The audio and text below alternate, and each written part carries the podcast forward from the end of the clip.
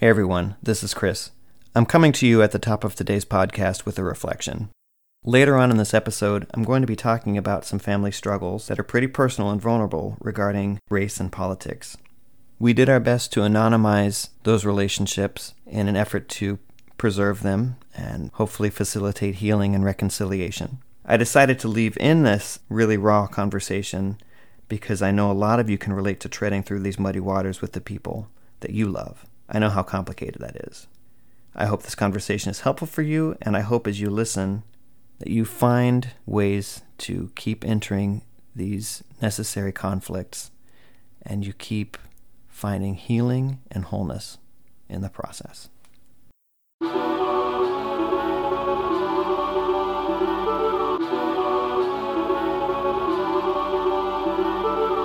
spirit of incarceration dwells here.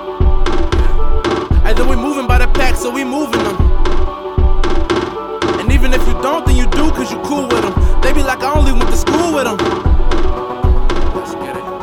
Three, two, one.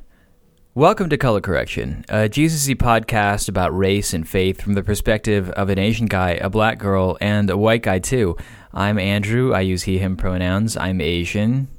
My name is Beth. I use she, her pronouns, and I'm a black woman. My name is Chris. I want my sound effect. you really want the sound effect? All right. Yes. All right. Say, say it again. Okay, so my name is Bethany. I use she, her pronouns, and I am a black woman. Thank you. Thank you.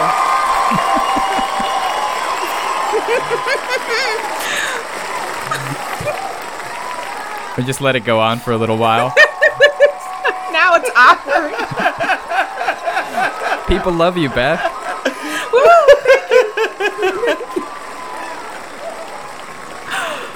Thank you. Okay, go ahead, Chris. Oh, I'm still here? Okay. Whew. um, I'm Chris. Um, I use he, him pronouns, and I am white. Um. So this this is uh this is take two of this episode, and I guess in the, the the time between the first and second recordings of this, we discovered that there's this cool sound effect panel, which I didn't intend to use, but here we are. With me demanding it. Um. So hold on. Oh. All right. The last time I'll do that. Um. So, the reason um, the reason that we're re-recording this episode is that we this is our kind of year end. You should have used that when What? Chris made one of his jokes. Now I'm just gonna have to do it after every joke, or it'll feel it'll feel like he's bombing. It'll feel like dead air. Hey, did you guys know I invented anti-racism? All right. That's it. That's the last time we're doing that. Okay, we can't use them Yeah. anymore. Okay. That's how we're ending 2021. 1980s uh, right with a laugh track. Um, so the first thing we like to do, let's do this first. The first thing we like to do is talk about um, pr- what we wanted to mention or bring up or correct from previous episodes. Yeah, so the last episode was the mini episode with me and my mom. Um, and that was such a sweet gift of a conversation. By the end, when my mom was saying, you know, me and Bethy, which I thought was so funny, I'm like, everybody knows she calls me Bethy now. but when me, you know, me and Bethy, we just talk. And by the end, I was so like choked up that I just kept on saying, yeah, yeah, but what I wanted to say was like, my mom is such a gift and she's my best friend. And it was so, so beautiful having that mm-hmm. conversation with her, even though I mm-hmm. was huffy towards her too. I felt bad about that at points when I listened back. So, yeah, that's what I wanted to correct was my huffiness towards my mom. Man, I I, I want to correct the correction. I I appreciated the huffiness. Like it's a real relationship. We got to like witness you two just connecting to each other. I loved it. Yeah, honestly, I loved it too. Just because the huffiness just just gave it a little bit of tension to make it interesting. to make it good radio, and to make it good Radio. radio Uh, because I feel like sometimes I'm the same way with my mom where she's off where she goes off on, on something like God did this God did that God told me this God told me that and I'm like all right mom sure Yeah, that's That how is- that I is- was like, my friends and my listeners are gonna hear you going off about this, and they're gonna think I'm charismatic too. like, I think that's what was going on for yeah me. I can relate to And that and we have heard Andrew do that. It's the um, uh huh. Yeah I hate my voice when I talk to my mom instantly sound like I'm 14 years old My favorite moment with you and your mom, I think we were walking up to the pizza shop one time for some sort of participatory de- defense event, but you didn't know that she was coming. And as we were walking up the street, you saw her in the car. you turned to her and go, what are you doing here? like, no hello, no nothing. And when I heard you say that, I was like, oh, who who's rolled up on my boy Andrew? And it was your mom. I instantly turned and I was like, that's Lily. Don't be talking to mm-hmm. Lily Yeah, like exactly. Yeah well and anywhere my, my mom shows up I, I instantly turn into Lily's kid so and I was like this is my thing mom why are you here. Yeah. that's how I felt but yeah, that episode was sweet. It Yeah, that was. was great. It was. Thanks for putting that together. Um, so, in preparation for this, I've been listening to episodes from this year, and admittedly, I did not get very far. Um, but I did go back and listen to episode 38, which is our Answer Me epi- episode. Um, and one of the things we talked about was leaving the city, um, and we talked a lot about um, the part that schools play in people's decisions to leave the city. And um, I said in that episode that I would love to know that people in our region are taking a collective approach to addressing inequity. And little did I know, um, here's the correction, that there is right now a lawsuit um, in our Commonwealth, um, our whatever whatever court that is. I'm going to get that part wrong, but um, there are six PA school districts um, challenging the laws around fair funding right now. Um, and there's more information on that at fundourschoolspa.org. So, Awesome. Um, so, uh, as I briefly mentioned earlier, this is our take two on this episode because we got about half an hour into recording last time when Bethany was like, This feels off, doesn't it? And we were like, Yeah. Yeah, it feels off because we, we had in the, when this re- year end recap episode, I guess we had this big list of current events and we were just kind of going through them. And on further Boringly. yeah, boringly, yeah. On further Right. reflection, we realized that like even though a ton of stuff happened this year, like uh, historical stuff, you know, like the January sixth Capitol riot and stuff, not all of it had the same like emotional weight to us. Like certain things, and, and not all of it was as deeply impactful to us in our personal lives. So, um, we figured we would do this differently in that we would recap the year by talking about um, maybe a particular episode that was meaningful to us, but also whatever particular event or thing that happened to us and why it was meaningful to us, which I think might be a more productive way to, to talk about this. So, I do think it makes sense to start with uh, Ku Klux Christians. Because that did a, that did start our year off crazy. it sure did. Yeah. hmm well, say more about that. Why does it make sense to start with that?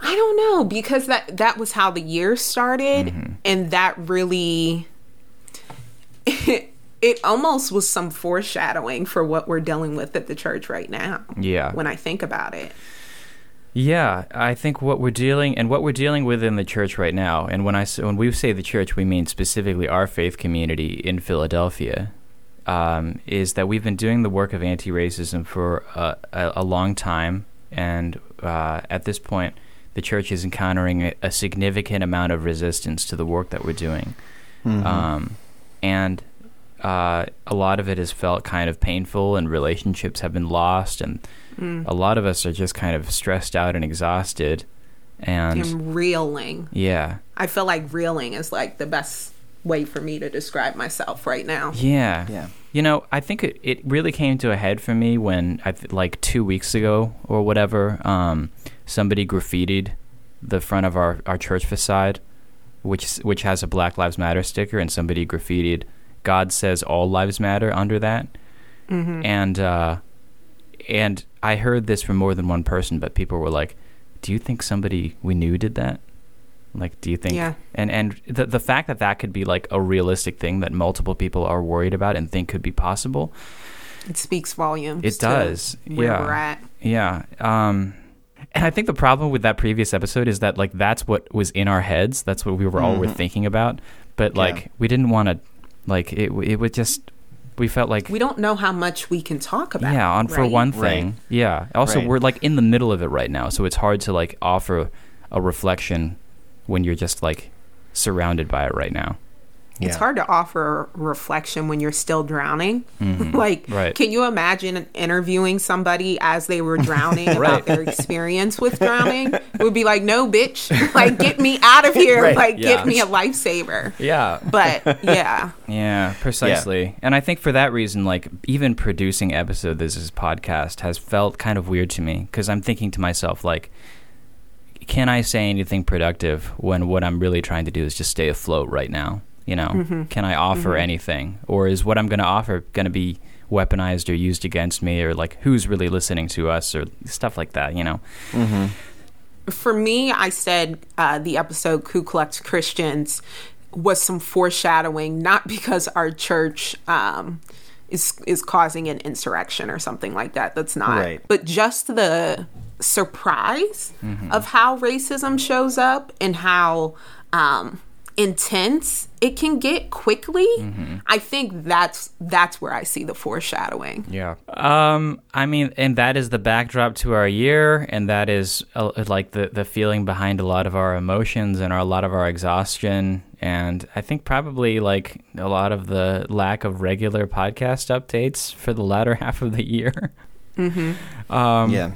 I, I think the the surprise of what people are capable of was definitely, um, I think consistently in this year I've come to I've been running up against my own lack of imagination. Mm-hmm.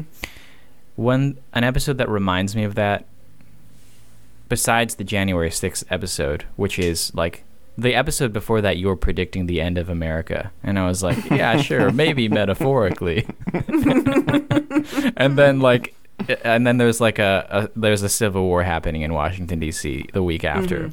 So like it speaks to my own lack of imagination. Uh, but another episode that reminds me of my own lack of imagination is um, the uh, You also don't have to imagine anything. We've seen that before. Like, we've seen nations get radicalized like that in history, and we've seen leaders tell their people, like, no, like, this is actually the truth. And we've, like, that's how Hitler got into power. That's how other leaders have gotten into power, is just radicalizing people. So, like, you didn't have to imagine shit. Just look at history. Like, I knew when Trump was planting those seeds that this election was false. I mm-hmm. knew that was bad because throughout history, when leaders get real bombastic like that, their followers get violent. yeah, mm-hmm. No, that's I don't know if absolutely I'm true. a prophet or if I just read too much. Well, I mean, the other thing is that there are so many things about the current these current events that feel like they were unimaginable, but then you look back and you see they were inevitable. Not only were they inevitable, Yeah. but they they've happened before in history. Like is, this isn't the first time there's been like an ec- epidemic that's killed hundreds of thousands of people. This isn't Mm-hmm. the first time we've had to like deploy every single public health measure from in, including vaccines and masks and all these different And things. mandates. Yeah, it, like this isn't the first time this has happened, but so many people are, are limited by their ability to imagine it until it started hitting them. You know, it's like the only. I don't think people are limited by their imaginations. I think people are limited by the hubris of white supremacy. Like Americans always think, particularly Americans, because we are so like um, cemented in white supremacy and Western culture. But like, I think Americans couldn't imagine us suffering like we have been in the pandemic. I don't think hmm. Americans could imagine a civil war like we've seen in other countries. So I don't know if it's people's imagination as much as it's like white arrogance. I think that white arrogance is imagination killing. Mm. That's what I think. I think white. Yeah. I, th- I think. Mm-hmm. I think white super. What white supremacy does is strangle your imagination. Mm-hmm. It's it's amazing to me how like how white people get up in arms every time like a comic book character is like represented by like it, it- like like a not like the idea of like a black Superman or something or a black Spider Man and like mm-hmm. comic book like nerds just go nuts and they're like Right. social justice warriors are destroying comic books. I have literally been like in my little nerd brain like from the time I was a little kid like transposing my like uh, my face or whatever onto these characters. You know that i've been trying to relate to them trying to stretch my imagination to understand them like my entire life. Um and so and that's and and it comes like second nature to me. Uh but it's like but th- that act of imaginative that that's that imaginative leap which isn't even that big of an imaginative leap like is is is uh it's asking too much of like white people to do it you know they can't even they can't even get their head around it all they can do is complain Right. so I think like white supremacy strangles your imagination. It stops you from understanding what's like w- w- that what is isn't necessarily what can be. Mm-hmm. Um. So And I guess it it strangles your imagination because as a white person you may not have had to have that much imagination. That's kind of what I hear you describing. Yeah. Like it's Yeah. it's a muscle that hasn't quite been worked. yeah, precisely. Yeah. Yeah. I mean, uh, uh, white supremacy tells us that this particular system, where white people are on top, where where capitalism runs the world, where um, you know you you colonize a thing and then it just gets bigger and better and expands and and and, and sells copies of itself until it expands across the solar system and the galaxy. Like that is the arc of human history, and nothing can mm-hmm. stop it because it nothing has stopped it before, and that's all we mm-hmm. can imagine mm-hmm. in the past and in the future. The only story we can tell because that's the story of white supremacy. but ta bringing this around to what I'm trying to talk about, which is the episode that I like, I found my imagination challenged in the episode with Wes, um, the um, longing for Oh, home yeah. episode, because I realized how how much my particular imagination, even when it came to like race and stuff, hadn't wasn't flexible enough to understand where he was coming from where like Wes as a mixed race person as somebody who's- who's half white and half Asian navigates all these weird boundaries and expectations and other people aren't sure what to make of him and he's not sure where he belongs or where his home is. Um, and talking to him about that really opened my eyes to the ways that I myself had been stuck in all these rigid categories, mm-hmm. these rigid binaries. And I just, in my conception of things, I don't know if I had room for him until he mm. until he made me have room for him by having this conversation with us. Mm-hmm. Um, One of the most beautiful things that I've ever heard anybody say came from Wes in that conversation when he said that him and his wife have have worked to create home in each other. Oh, I'm glad you said that. I've been thinking so Yeah, much was about beautiful. that. That was so beautiful and was also such an interesting concept to consider that Mm-hmm. Yeah. like if your identity based on like societal concepts is in kind of a liminal space that you can choose what home is and what familiarity is or what f- is familial for Mm-hmm. you and create that intentionally with a partner that concept has been really beautiful to me even though i feel pretty like i'm black like I ain't got no, ain't no getting around that. But just the idea of being able to intentionally create home that that's just so beautiful to me. Yeah. Yeah, that that idea of taking that idea of building home or d- mm-hmm. deciding for yourself what's home. I don't know. Why was that meaningful to you, do you think? I think one, it just sounded really pro- poetic and mm-hmm. romantic. Yeah. But I think the idea of intentionally creating home for oneself really resonated for me as like a single 31 year old woman. Mm. Like, home wasn't always the most fun space for me growing up. So there's a lot of intention that I take in creating my own home and creating traditions in my home, even by myself. Hmm. So I think it just sounded really poetic and beautiful, and also something that I could relate to in that, like, having agency over creating home for yourself and creating a space where you belong in a world um, that is constantly telling us marginalized people that we don't belong. Mm, mm-hmm. Beth, what's a can you what's a tradition that you do in your home? Um, I think another tradition that I think of, I didn't grow up celebrating Juneteenth, but as I've gotten um, older and I've had friends that do um, Juneteenth parties every year or barbecues or some sort of acknowledgement, my Juneteenth tradition has become. Um, celebrating and also talking very intentionally about reparations. Um, so, one of my favorite podcast episodes this year, I don't know why I said podcast. So, one of my favorite episodes this year was our episode where we talked about the reparations campaign with Tess, who Oh yeah. was so incredible for that campaign and so organized. Um, but yeah, as a church, we were able to raise $32,000 to give back to our Black Covenant members just off of the strength of learning about reparations and trying to right a systemic injustice and an, a systemic wrong. Yeah, that was Yeah. probably the, the favorite, my favorite thing that we did all year. That was amazing. Mm-hmm. I mean, and we we actually deliver those checks together. Oh, is that was also- fun. Yeah, that was Also fun. really That fun. was pretty great. I still haven't gotten over Andrew calling me a deputy truancy officer. You knew the Northeast really well. you like knew where all the like turns were and stuff. Uh, and and yeah, it's because I guess you were driving around the truancy officer.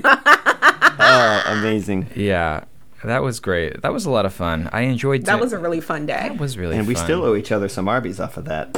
yeah That was so upsetting. And there was just a sign, we're not we'll be open again tomorrow. yeah. Oh, I love Try to that go to. Arby's.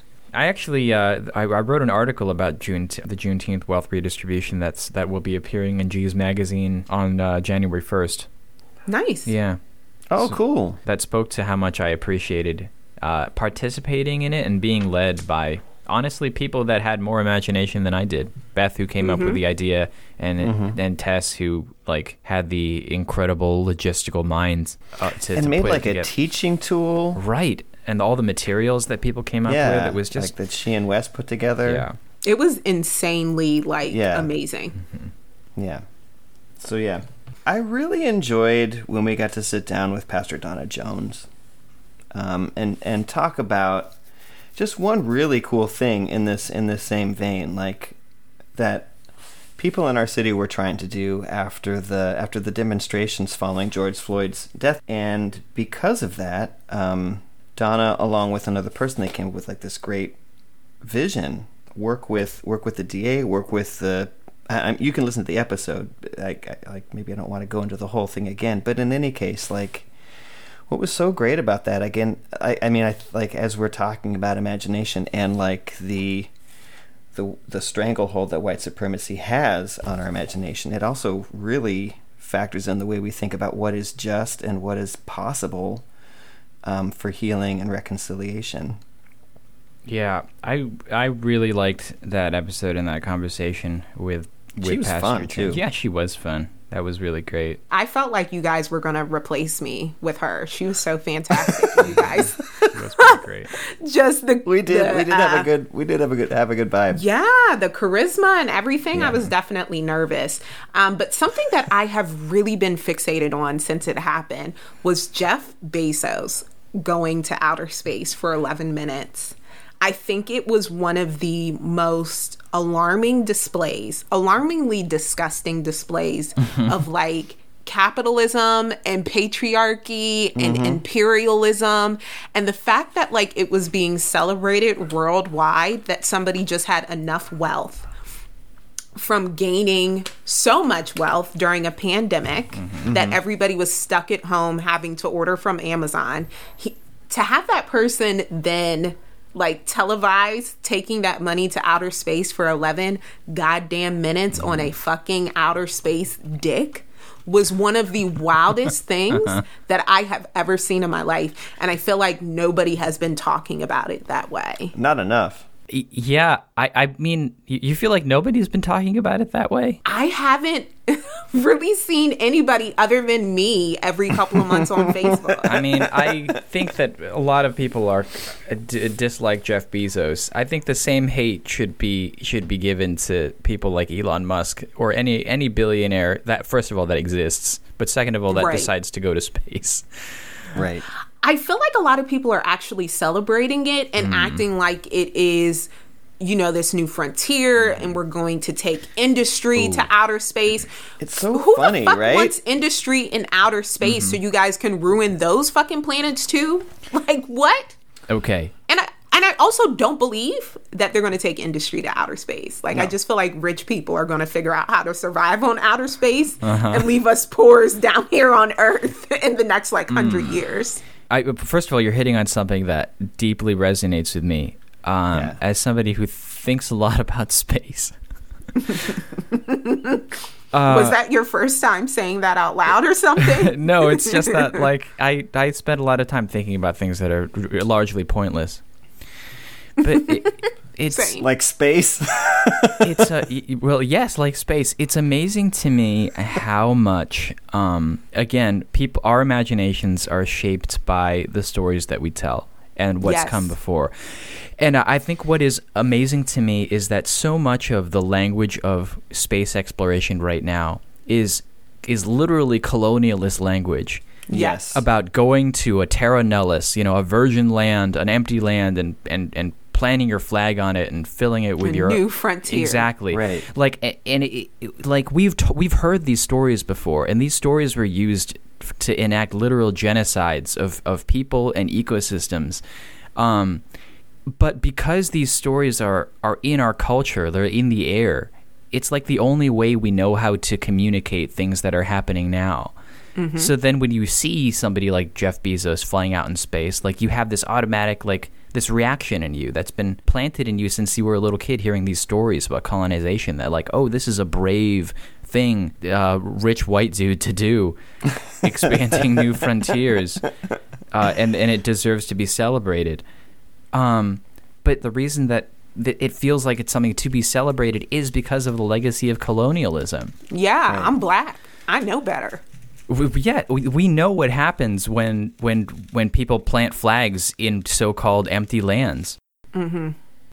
Um, uh, so much of what we're talking about has been um, th- stuff that we've liked in, in in terms of our episodes, challenging whiteness and things we've been doing in our church structure, doing the same thing. What's been your experience of being a white dude doing this work? um, when we were preparing for this episode and like thinking about what we were going to talk about, I had a hard time looking back at this year and being able to mark much of anything. I have really this this year has been very disorienting for me, um, and I felt really lost much of this last year. I the things we talk about and, and the way we talk about them have actually like it, it's it's it's really um, created some distance in some of in, in some relationships. Um, watching our watching our church really struggle as as the um, you know we've talked about we, we've we've talked about all kinds of things in the in the field of anti-racism, but the um, I'm using the mirror again, but like the mirror is finally turned on us, and it has really um, been uncomfortable. Mm-hmm. So I just like I've I've felt on like such a different page in so many areas this last year, and Mm-hmm. I felt like that's been very overwhelming for me. Yeah. Um, I think it's been good. Um, I'm not anywhere near through it, but I, I have spent a lot of this year feeling disoriented what uh, what does that disorientation look like for you personally, though? Like, do you think what you doesn't line up with what's actually happening, or what? How do, what do you mean? Yeah, I, I think that's what I mean. Um, you know, I'm um, I'm actually I'm grateful for the two of you specifically. Um, when I when I think about how um, when we're when our, when our church is is really divided about things that have to do with anti-racism and, and and actually like white people have a whole different narrative about what is going on when i'm in those white spaces um especially because these are people i care about they're they're people i've i've like deep friendships with these these narratives that end up being about like well this is a power struggle um i start to believe them right? Like it, it really matters who i'm who i'm in relationship with and who i'm talking to um because if like if it weren't for relationships like ours i would have a completely different idea not only of just what's going on in the church but just what's going on in the world about what's what's happening between people like Mm-hmm. white people we just don't see it and it's sad Yeah. I mean, how do you feel? Um, how does it feel to be? I mean, eh, I, I understand that you, like you occupy multiple spaces yeah and that you move between like different circles. Like you have, you're able, you're in this like this space with two persons of color, and you can Mhm. also go to these white spaces with people that you've been friends with a long time who are I who I think uh, a, a lot are deeply misguided in a lot of ways or um, are a misunderstanding. Like, Mhm. How do you feel about maintaining those relationships, or can you maintain those relationships? yeah i don't What's know it like to be white right now? Yeah, like well, That's what we asking. What, what it's like to be white right now is to, is to like dread opening my emails, um, and really not look look forward to like phone calls and text messages either. Like I like I don't want to talk to anybody right now. Um, I'm yeah, mostly I'm just like I'm just avoiding any kind of conflict. Mhm. Um, and Yeah, I get it. I get it, Feeling Chris. really- I, I want to avoid conflict too, but sometimes, man, I know. I, I, I mean, I, I, I hear what you're saying, but at the same time, it's like, uh, I'm smiling because I very rarely avoid conflict. well, Yeah. Beth just, I think the thing is like, I know. It's- it- I'm literally the polar opposite, and that is very hard. yeah. No, I don't it- think Beth can avoid. But well, the thing is, Beth can't avoid conflict without without giving up her dignity, and that's true about me as well. Right. Um, Right. and I think you Yeah. occupy this unique space, Chris, where um, uh, Yeah. you you can you can keep your dignity and avoid conflict, but at the same time, like what makes m- what what makes me trust you, hopefully, is the idea that um, is that you you have the power to stand up for me if people were talking shit about me, and Yeah. that you would. right? I don't know. It's- I love that that turned into a question. like it was a statement, and then Andrew was like, "I don't know about his response, so let me let me make sure." Don't. We're getting we're really getting into the weeds here, and this is getting so hyper specific about our church context. But at the same I really wanted us to talk about how this year has shaped us. Yeah. That's what I envisioned. Yeah, I yeah, envisioned yeah, those yeah. topics. I envisioned talking about the church would lead us into how the year individually shaped us. Mm-hmm. okay. I and and Beth, for me, that's like this year's been painful. Mm-hmm.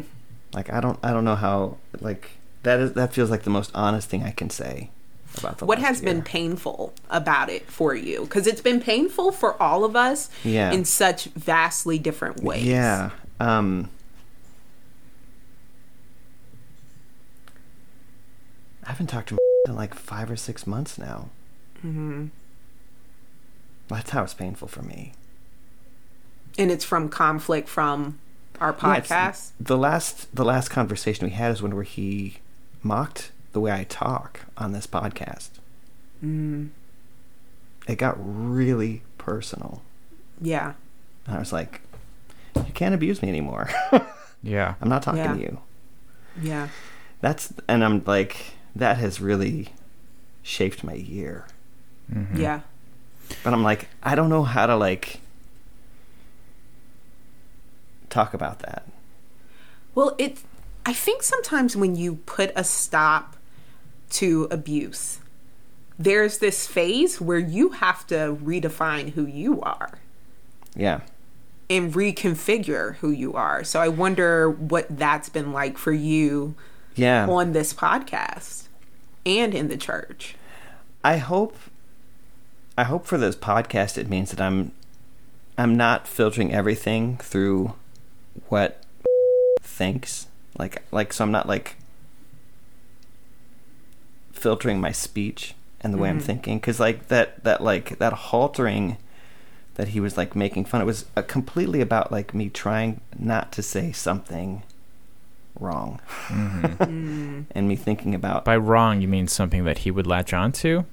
yeah, Yeah. yeah i'm like trying to like ride this kind of middle ground Mm. Yeah. I could definitely feel, I mean, I could definitely sense that, Chris. And I think we've talked about this before. yeah and i when i listen back to the first part of this year i'm like yeah i could that's what it was going on for me mm-hmm. like mm-hmm. as the world is falling apart i'm still thinking about the white people i'm related to who might still be listening mm-hmm. you know Yeah. And avoiding having the conflict with them. well and and, and some of them i was even wrong. some of them i was even talking to but i just like I, and honestly like i stopped talking to other people in my family because i was like oh you're not actually listening Mm-hmm. Like you just want to have a conversation, but like you're not taking anything into account that I'm saying, and you're not like you're asking a lot of questions and not bringing yourself into this. So Mm. I'm like, Yeah. there's all these like, there are people who've been asking me why I haven't called them, and I'm like, if I tell you, I just feel like I'm going to get gaslighted more. Yeah, that sounds. I mean, that sounds really incredibly painful, and I understand where you're coming from. I mean, do you? Do but you I like I want to bring something of that here because that has been where I'm at. yeah, no, I, I, to, I get it. How much of this do you? Can we keep this in, Chris? The thing is, is I'm not alone in that, and I think that is important. I think that's really important. Honestly, Chris, this has been one of the most important things you've added to the co- to our conversations this year. Mm-hmm. Yeah. This conversation feels really pivotal and Yeah. almost feels like a break like a break point for you. It needs to happen. So, let's do it. I mean, Chris, he- here's it, obviously it's untenable for you to occupy a middle space where you don't say anything that offends anyone for this Right. for the purpose of avoiding conflict. Like at some point, you are going to have to assert yourself. Yeah, absolutely. Um, and I think the line I'm trying to draw is not being assertive, but it's it's um, some of this is, is like when in these when in, in, in some very specific relationships where I, I am being assertive and I and I am bringing myself to the forefront and I'm either getting ab- abused or dismissed. Do I um, do I pull back on those relationships, those specific ones?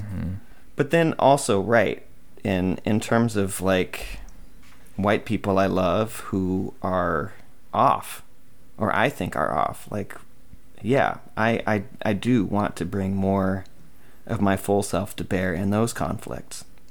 You know, I could be wrong too. I probably am, but I at least want to like um, say what I'm thinking, right? Because like you know, Beth, I've I've been in spaces with you where you did the where you did the speaking up, and that's just not that's that's not a tenable solution to the issues we're having. Like, and in, in general, it's just like people of color addressing the issues of, of race that are that are happening in the moment all the time. That's death. Mm-hmm. I- And and like yeah, I, I see those things too, and it is I, I do want to. I want to speak up more in the moment. Mm-hmm. And I also think that's the only way that change happens, right? Yeah. Like society doesn't change until white people change.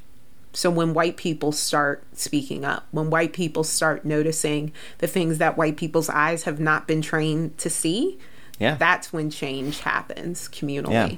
And I get that there's not, you know, there's not necessarily a resolution to this because you're still, you're still navigating the best way to do this. yeah, I'm, I'm still figuring it out.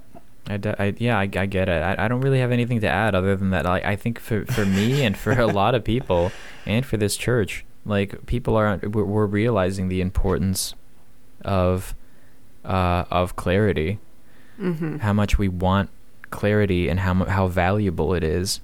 How navigating these kind of ambiguous in between spaces, uh, it, deliberately or not deliberately, isn't a tenable place to live. Yeah, and for the like, there's there's people within that context like me where like it's safe to plateau. Mm-hmm. You know, it's a middle ground made for me. But like, you know, I just perish slowly while I watch BIPOC people come and leave. Mm. Like it's a revolving door for them. I stay and die slowly. Mm. Yeah. Uh, I don't. I have no idea where to take this at this point. Beth, do you have any ideas? Where's that laugh track? Um I I want to build off of that because Yeah. what Chris is speaking to is the general like feeling that we're having that like oh we have to change like we are different people now and Mm-hmm. Yeah. we have to respond to the world differently Yeah. Yeah. If there's anything that this year has taught us, it's that these um a, a different way to respond to the world is necessary. Mm-hmm. Whether we're talking about things that have happened, the mounting problems, everything from January 6th to the pandemic to billionaires going into space, or even in our private church context, like the way that we've done things in the past cannot be the way we continue to do things.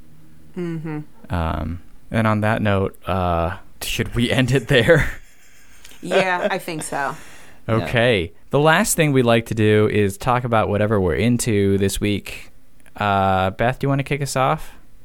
Yeah. So I think the day before we were originally going to record this, we had lost the um, incredible original feminist thinker, lover of self. Um, yeah, and writer, and she transitioned into being an ancestor, but I am referring to Bell Hooks.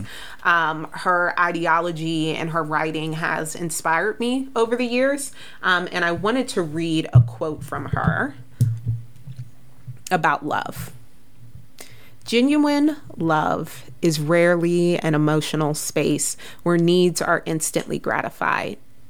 To know love, we have to invest time and commitment.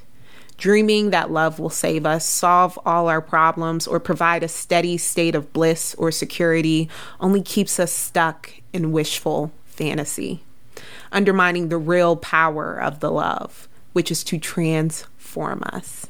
Many people want to love to function like a drug, giving them an immediate and sustained high. They want to do nothing, just passively receive that good feeling. I really like her interpretation of love as like an action and creating space for people to grow. So that felt like a really um, important quote. And then I'm also into As of Tonight, Nighttime is the Right Time by Ray Charles. That is a really sexy song from like the 1940s. And I never really paid attention to it until it happened to come on my Alexa tonight. And I was like, oh, this song is a vibe. I really enjoy it. All right. So those are the two things that I'm into. Nice. Chris, what are you into? Um, my nibbling. You guys know? You, do you know the word nibbling? Is this familiar to you? There's a gender-neutral form of um, niece nephew. It's nibbling, um, because I have a, a nibbling who identifies as um, non-binary. Um, they are a wonderful creator. Um, one of the things from this last year, right, was that meme that went around of Bernie Sanders at the inauguration with his with his little mittens tucked under his armpits. Well, there's a crochet pattern, and they they knit me this this Aw. adorable. My Knit Bernie Sanders. That's Um, hilarious. the That is Last- so adorable. Last year they made me a baby Yoda, um, and my, my nephew made me these two gnomes, and these they, I took pictures of them all year long on little adventures and made a calendar out of them. And so like my my goal is to like incorporate this dude in with the other three characters for for a 2022 calendar. That's so much fun. Cool. Um, the thing that I am into is um, I am into uh, Christian Hall was um, a Chinese American adoptee that was murdered by the police last year at the end of December last year, basically a year ago uh, from now.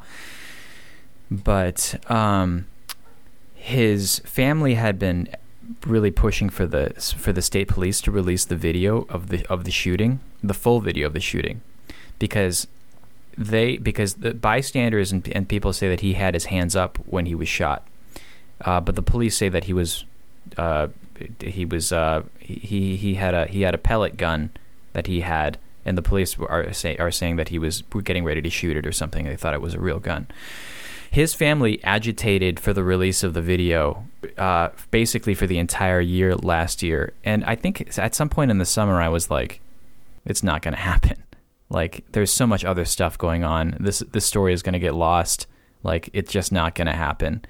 But then uh, a few weeks ago, the the lawyers were able to get the police to release the video, and yeah, he had his hands up when he was shot. Wow. Yeah. So, I th- what I'm into is the incredible uh, determination and love demonstrated by his family. I saw his mom and dad speak at a rally over the summer, and just listening to like his dad talk about like g- visiting him at the grocery store and Christian like introducing his dad his dad to like all his coworkers or listening to his mom talk about how she doesn't want to move his coat from the chair where he left it for the last time. It was just like just heartbreaking. Um and the fact like and I, I I admire so much like his family and just their determination and perseverance in the name of justice. Um and I hope that you know, I, I hope that this video helps them get closer to that. So, um, that and the other thing that I'm into, and I, I have to say this, uh, is my friend Tommy Cole. Um, earlier today, we have like a group chat going, um, and one of one of my friends said something like, "Has anyone done a 23andMe thing?" And I was like, "No, that shit is for white people." Thank you. That was the reaction I was looking for. But the only person that gave me a laugh react was Tommy. Um, So that's why you're into him? this is why I'm into it because it reminds me of why I love Tommy, and the, the reason is Tommy is all all of my friends, the, my friends from back in Allentown on that group chat, basically all of them are are, are white dudes, um, including Tommy.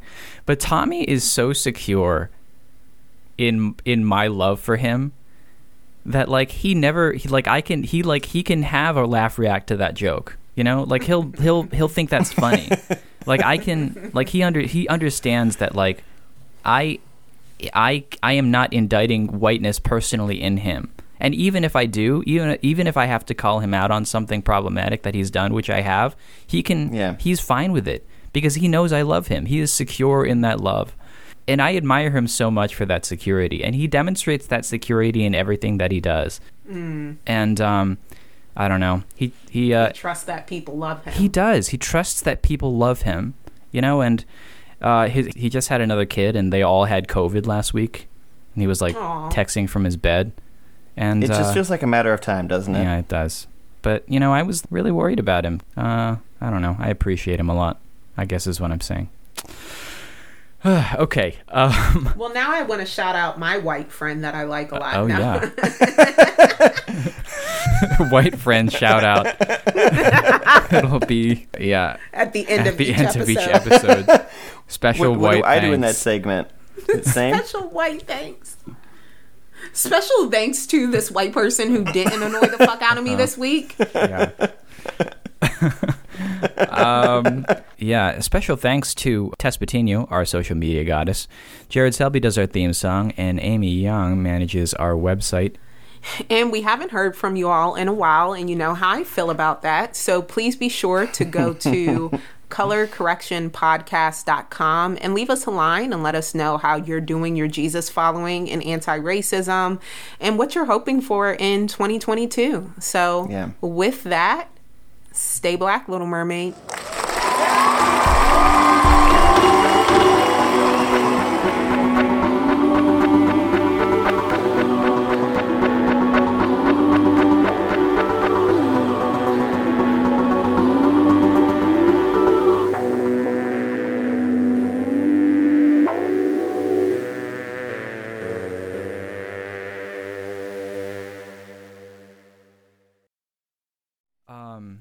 What uh, d- d- not to get too deep in the weeds th- uh, of science fiction here.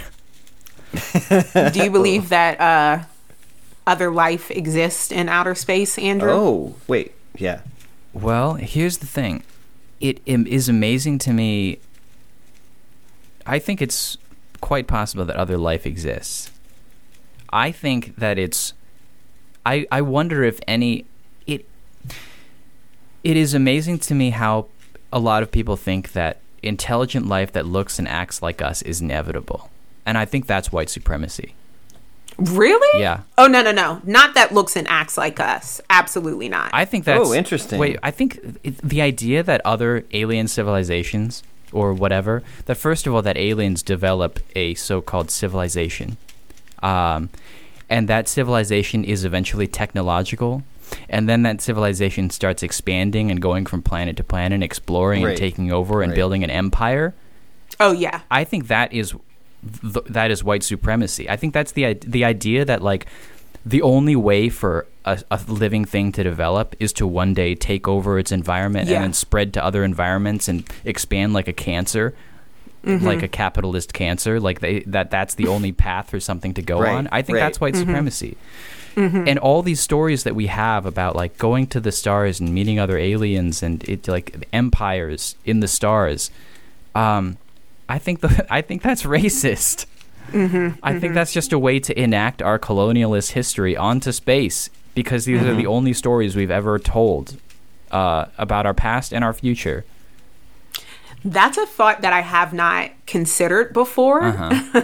I feel like I oftentimes hear like white people referencing that there is no like um alien life force and that feels super racist to me Hmm. to consider that like humankind is the only um or the most supreme living being that Uh-huh. exists. And it feels ridiculous to think that the divine, like I tweeted this the other day or maybe yesterday, but it feels so outlandish to me to consider that the divine could only con- like conceive of humankind. Yeah. Like to think that we are it feels like white supremacist, um, elitist thinking. Here's the thing. I mean, I would agree with you, but I also think like to think that the that the way we've developed is the only way that anything can do, be developed.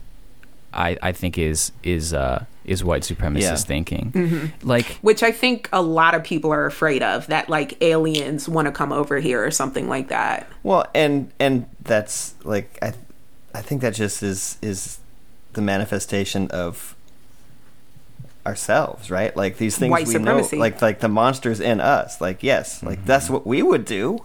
Mm-hmm. Why wouldn't? Yeah, they? that's exactly what you're saying, Andrew. I mean, Yeah. you I feel like those aliens are just like beep bop board, and that means fuck around and find out. Like leave them alone, uh-huh. and, and we'll leave y'all alone. Like that's I th- I like if there's any alien life force out there, I don't think they want no problems. I'd like to think that they're that they're like supremacy is in like they they just like they they basically wrapped a giant mirror around everything that we can see, and they're on the and just fenced us in. He- this is what I. Th- I mean, it, it- we're really off topic right now, but I get tired. I yeah, get we're diving deeper this. than All right, Jeff let's- one of my favorite. One of my favorite um well what a book that I'm reading right now is David Graeber's Dawn of Everything. But one thing that he points out is that when European colonizers got to North America and tried to like spread their culture and religion to indigenous people, basically what they what happened is that frequently indigenous people, native people were like, "Why would we want to live like you?" Why would we want to spend all day like working in a field and uh, buying and selling things and like just slaving away when we could be doing Living. living when we could be hunting gathering farming small crops telling stories around the fire uh, it, it, why would we want to have kings and popes and armies and stuff? Like what's like they couldn't understand it. Like what's the Right. appeal again? Uh, it's just I, I wonder if if we were to find other aliens or other intelligent life they would be like why like why would we be stupid enough to do what you're doing? Like why would we be stupid enough to like destroy our planet in the name of uh, i don't know generating more energy and mm-hmm. then Right. and then use that energy to go out and destroy more planets and produce more energy like why would we want to do that again mm-hmm. so And I I think we're kind of going left, but I I also think it just makes sense because we're talking about like white men fetishizing like a foreign thing, mm-hmm. right? So like white men have fetishized every foreign woman that could exist and now I think space? because I think that kind of fe- is what I feel Uh-huh. Oh, like. yeah, like for sure. absolutely this is going to turn into colonialism of Yeah. space and like how am I really going to watch how ugly this can get? I think that's what I've thought. Mm-hmm. Oh, like yeah. my initial thought wa- watching that um capsule go into the air was like, "Oh fuck, they did it." You know what those Like, aliens damn. need? Same day shipping.